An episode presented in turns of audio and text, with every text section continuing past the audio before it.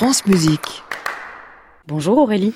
Bonjour Gabriel, bonjour à tous. Alors permettez-moi de vous poser une question. Ce matin, avez-vous déjà entendu parler de ces personnes qui voient des couleurs en écoutant de la musique? Oui je peux pas trop vous dire euh, qui, mais effectivement, je, je, je, connais des gens qui, à qui ça évoque beaucoup de couleurs. Ouais. Eh bien, ces personnes, on les appelle des synesthètes. La synesthésie, euh, qu'est-ce que c'est? C'est un phénomène neurologique qui touche entre 1 et 3% de la population. Phénomène que je vais essayer de vous décrire en deux mots. Il s'agit d'une stimulation qui peut être effectuée grâce à des notes de musique, des lettres ou encore des chiffres, entraînant la perception d'une couleur. Ce phénomène touche donc certains musiciens et non musiciens qui perçoivent une couleur en écoutant une musique ou même seulement en pensant à une musique.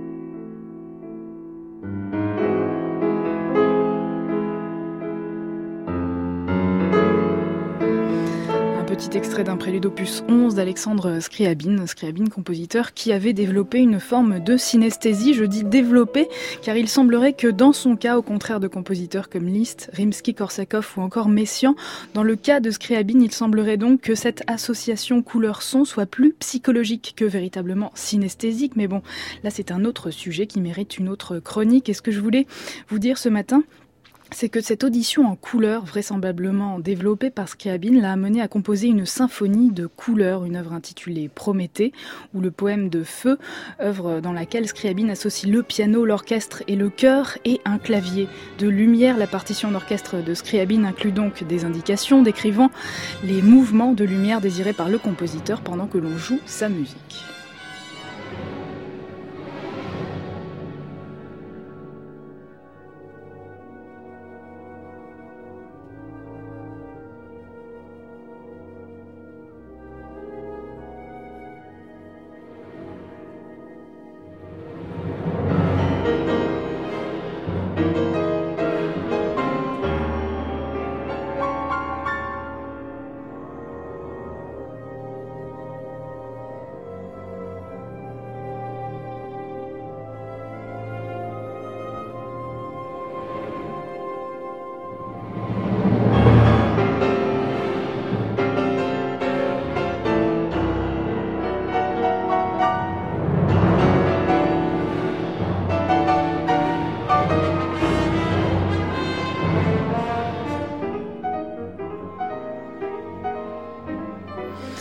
Un petit extrait de ce Prométhée ou le poème de feu, dernière œuvre orchestrale d'Alexandre Scriabine, dernière œuvre pour laquelle le compositeur avait développé tout un jeu de représentation visuelle et pour l'anecdote, Scriabine avait été même jusqu'à prévoir que les interprètes et les spectateurs devaient être habillés en blanc afin de refléter les projections de lumière décrites dans sa partition. Et dites-moi Aurélie, est-ce que vous connaissez des musiciens synesthètes vivants? Oui, absolument.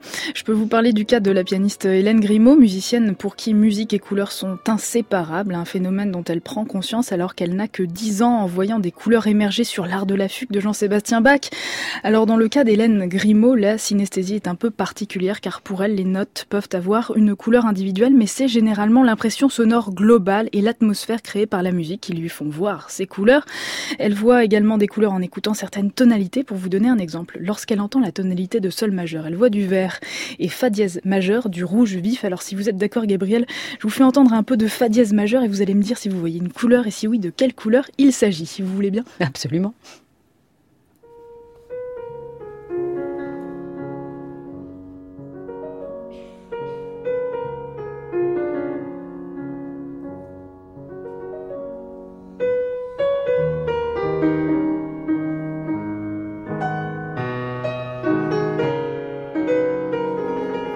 Alors, est-ce qu'il y avait une couleur dans ces premiers accords du nocturne en fa dièse majeur de Chopin pour vous, Gabriel? S'il y avait une couleur, vous, avez vu Oui, je voyais comme ça du orange, du rouge, effectivement, des couleurs chaudes. D'accord, vous, voyez donc des images Une couleur, une couleur plutôt, pas, pas des images, mais plutôt une couleur. c'est assez difficile à décrire, mais j'avais cette nappe de couleur un peu chaude. Et moi, je me demandais, Aurélie, est-ce que vous connaissez d'autres artistes synesthètes qui ne sont pas spécialement musiciens? Alors, bien sûr, on pense au cas des compositeurs, euh, Olivier Messiaen et Georgi Ligeti, mais aussi à l'écrivain Vladimir Nabokov ou encore au peintre Vassili Kandinsky. Vassili Kandinsky avait d'ailleurs un jour confié qu'il lui suffisait de voir des tubes de peinture pour entendre de la musique. Pour lui, chaque couleur correspondait à un instrument.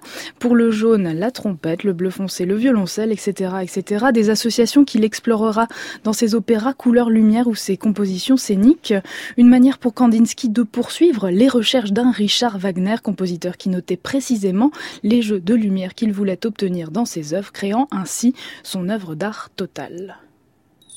Gabriel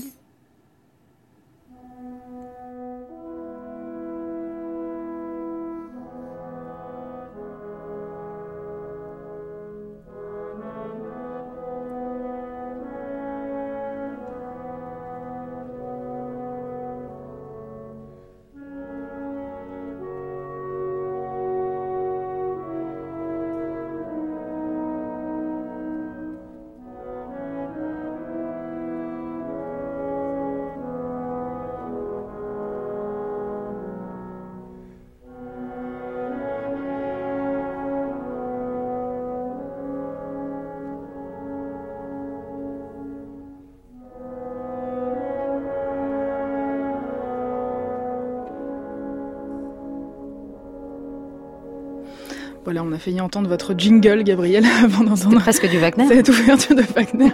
Nouveau studio, il faut prendre euh, un peu ses marques, mais bon, revenons au travail de Vassili Kandinsky, si vous le voulez bien, ce peintre d'origine russe qui aimait donner à ses tableaux des noms musicaux tels que improvisation, composition ou encore fugue. Kandinsky, donc, en 1928, a accepté de transposer scéniquement la musique des tableaux d'une exposition de Moussorski. Moussorski qui s'était lui-même inspiré pour écrire ses tableaux d'une exposition, des dessins et des maquettes de son ami Victor Hartmann, dont l'exposition avait fait beaucoup d'effets sur Moussorski qui écrira très rapidement ses tableaux. En quelques semaines, ils sont terminés.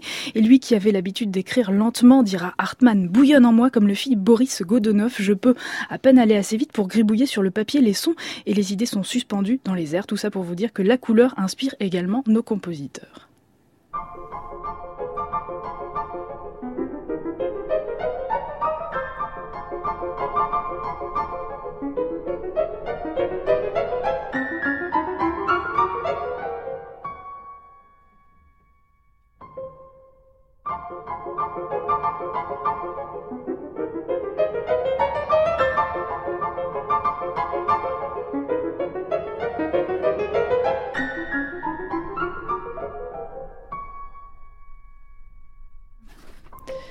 Je vous le disais en début euh, de chronique, euh, ce phénomène qui touchait euh, Kandinsky, Messiaen, Liszt et quelques autres n'est pas exclusivement musical puisque le poète Arthur Rimbaud l'évoque en 1883 dans Voyelle. Rimbaud parle d'un A noir, d'un E blanc, d'un I rouge, d'un U vert ou encore d'un O bleu.